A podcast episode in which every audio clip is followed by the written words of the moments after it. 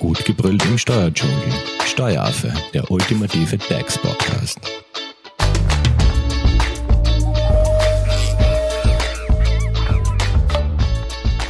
Hallo und herzlich willkommen beim Steueraffen. Steuertipps zum Jahresende, speziell für Unternehmerinnen und Unternehmer.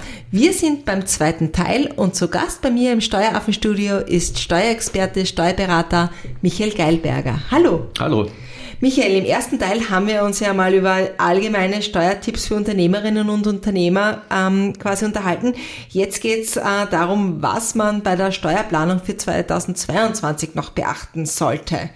Was wäre das zum Beispiel? Ja, vielleicht also kurz zusammengefasst ein paar Highlights. Äh, Thema langfristige Rückstellungen. Langfristige Rückstellungen sind also mit einem Zinssatz von 3,5 Prozent über die voraussichtliche Laufzeit abzuzinsen. Dann vielleicht kurz das Thema Managergehälter, obwohl es wahrscheinlich nicht allzu viele betreffen wird. Aber die steuerliche Absetzbarkeit von Managervergütungen ist also mit 500.000 Euro brutto pro Person und Wirtschaftsjahr gedeckelt.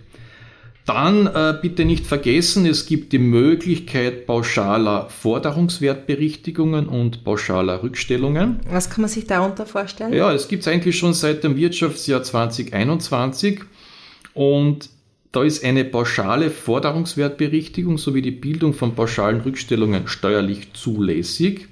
Und in beiden Fällen ist für die Bildung der unternehmensrechtliche Ansatz maßgeblich. Ja. Die steuerliche Berücksichtigung von pauschalen Rückstellungen beschränkt sich allerdings auf Rückstellungen für sogenannte ungewisse Verbindlichkeiten.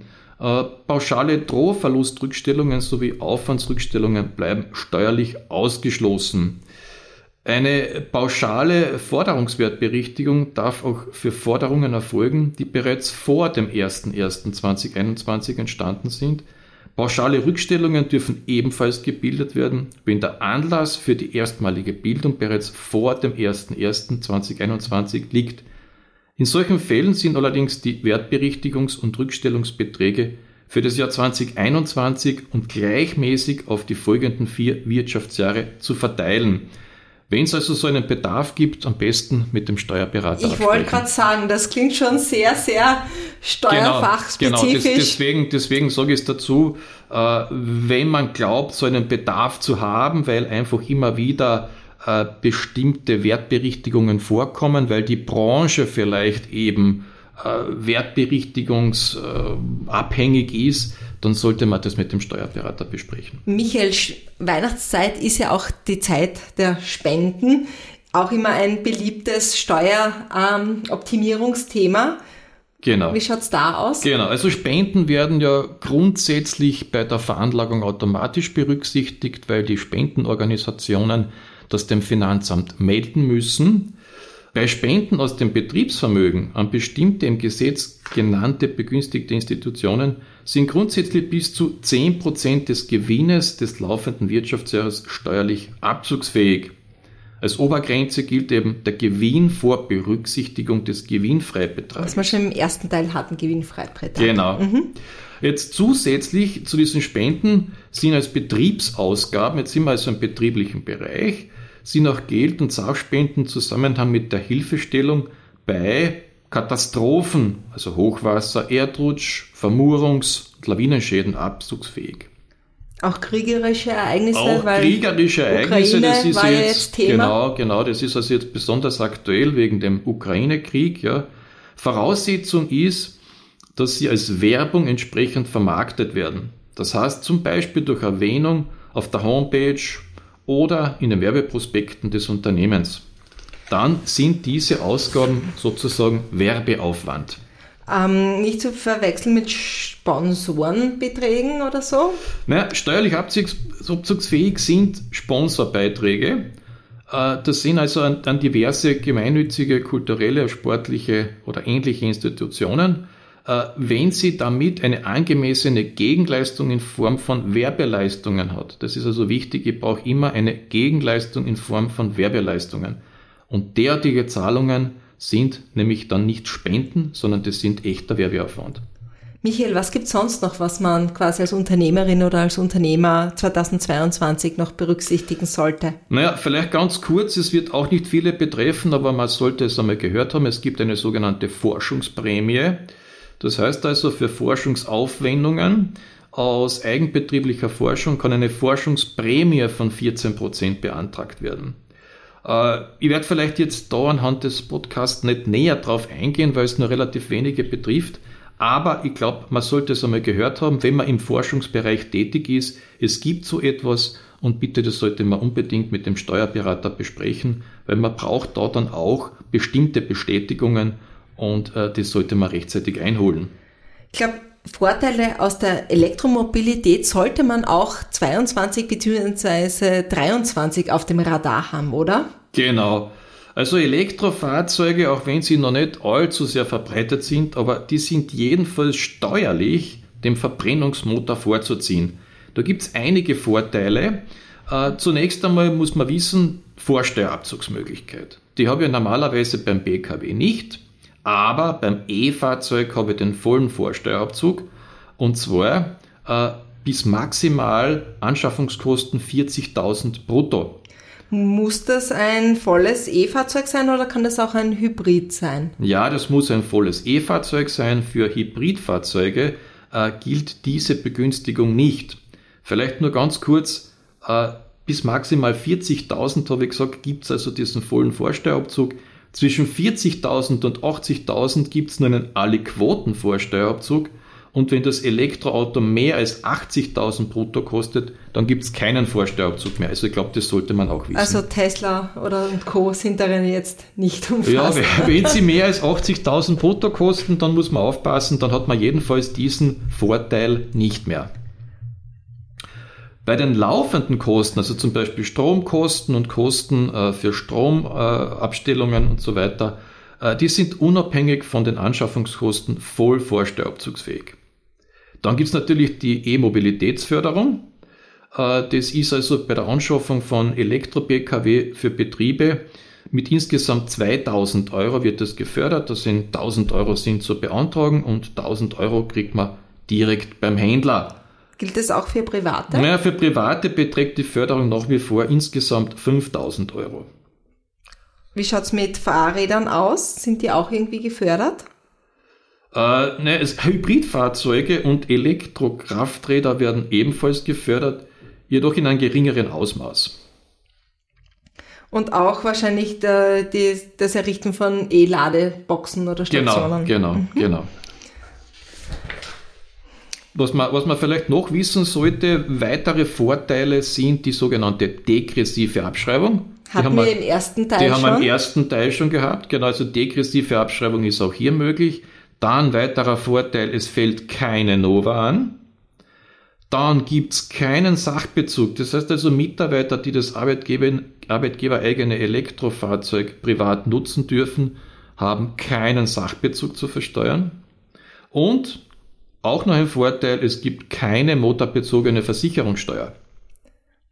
Ähm, Michael, nachdem du ja auch diesen Investitionsfreibetrag im ersten Teil erwähnt hast, wäre das jetzt da so eine, äh, die Anschaffung eines E-Fahrzeugs eine Investition? Genau. Also für ab dem 01.01.2023 angeschaffte Elektrofahrzeuge kann auch ein Investitionsfreibetrag geltend gemacht werden. Das heißt, es ist daher zu überlegen, die Anschaffung eines E-Fahrzeuges allenfalls in das Jahr 2023 zu verschieben um dort den sogenannten erhöhten Investitionsfreibetrag von 15% zu erhalten. Du bist auf der Suche nach einem Steuerberater? Dann bist du bei Hofer Leidinger Steuerberatung gut aufgehoben. Nutze jetzt die Möglichkeit eines kostenlosen Erstgesprächs. Denkbar machbar. Mehr dazu unter www.hoferleidinger.at. Michael, welche Steuertipps hast du noch quasi parat für Unternehmerinnen und Unternehmer?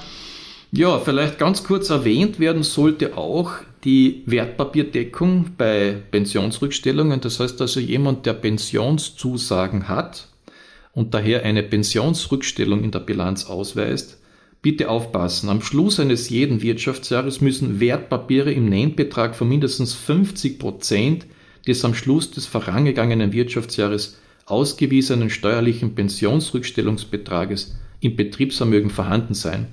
Also wenn man da Bedenken hat, dass sich das nicht ausgeht, bitte mit dem Steuerberater Rücksprache halten, dass man hier allenfalls noch für die entsprechende Wertpapierdeckung sorgt.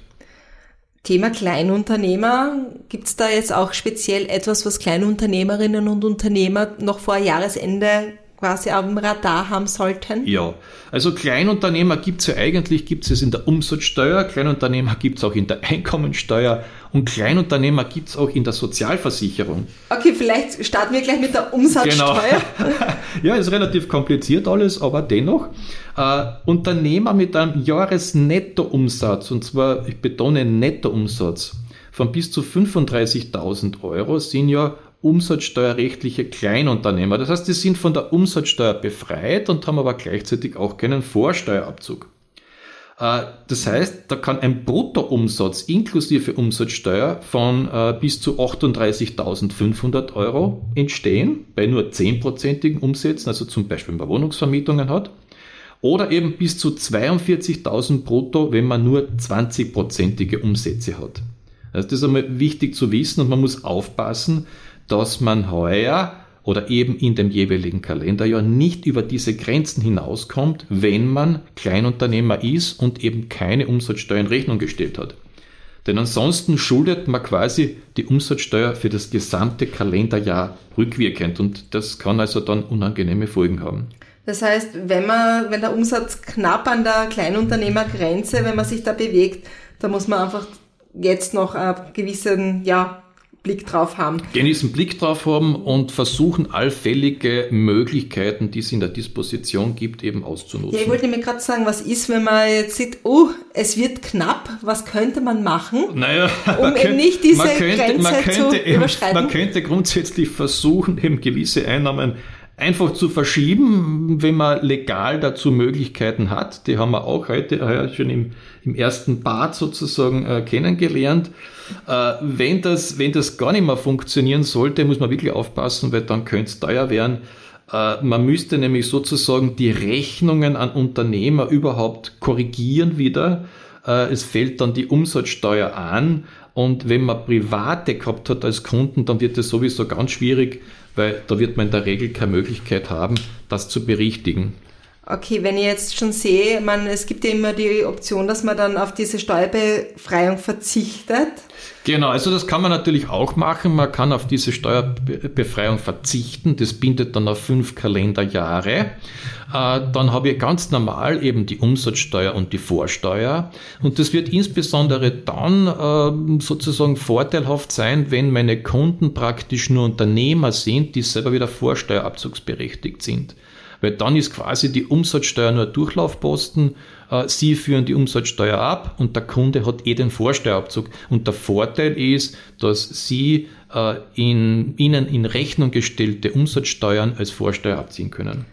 Ähm, in dem Zusammenhang äh, ähm, kenne ich da taucht ja auch immer die Kleinunternehmerpauschalierung auf. Genau, das ist jetzt die zweite sozusagen Kleinunternehmerregelung. Neben der Umsatzsteuer gibt es auch in der Einkommensteuer für Einnahmen-Ausgabenrechner. Und zwar, wenn die betragen die Umsätze des äh, Wirtschaftsjahres 2022 nicht mehr als 35.000 Euro. Und zwar wichtig aus einer selbstständigen oder gewerblichen Tätigkeit. So kann der Gewinn pauschal ermittelt werden. Und zwar ausgenommen sind aber Einkünfte als Gesellschafter, Geschäftsführer, Aufsichtsratsmitglied und Stiftungsvorstand. Dort geht das nicht. Ansonsten habe ich bei der Gewinnermittlung eben das Betriebsausgabenpauschale und zwar von entweder 45 Prozent oder 20 Prozent bei Dienstleistungsbetrieben. Und daneben kann ich noch absetzen Sozialversicherungsbeiträge, dann auch das sogenannte Arbeitsplatzpauschale und auch neu äh, das 50-prozentige Pauschale für betrieblich genutzte Netzkarten. Das kann ich auch absetzen und zusätzlich noch der Grundfreibetrag beim Gewinnfreibetrag. Der steht ebenfalls zu. Und bei welchen nebenberuflichen Einkünften macht das jedenfalls Sinn oder wäre das interessant? Ja, bei nebenberuflichen Einkünften, zum Beispiel Vortragstätigkeit oder Autorenhonorare, wo man also ohnehin nur geringe Betriebsausgaben hat, Dort kann also diese Inanspruchnahme der Pauschalierung interessant werden. Das heißt, Man sollte gegebenenfalls zusammen mit dem Steuerberater sich das anschauen und sich fragen, naja, wie viel Betriebsausgaben habe ich tatsächlich und ist vielleicht das Pauschale günstiger? Vielleicht bleiben wir noch ganz kurz beim Thema Kleinunternehmer. Gibt es jetzt noch irgendwas, was man quasi als Kleinunternehmerin oder Kleinunternehmer vor dem 31.12. beantragen sollte? Ja, oder? allenfalls also als Kleinunternehmer äh, im sozialversicherungsrechtlichen Bereich. Und zwar gibt es ja grundsätzlich äh, für Gewerbetreibende und Ärzte die Möglichkeit, dass sie sich bis spätestens 31.12.22 rückwirkend für das laufende Jahr eine Befreiung von der Kranken- und Pensionsversicherung nach dem GSVG holen könnten. Sie müssten das bis dorthin beantragen.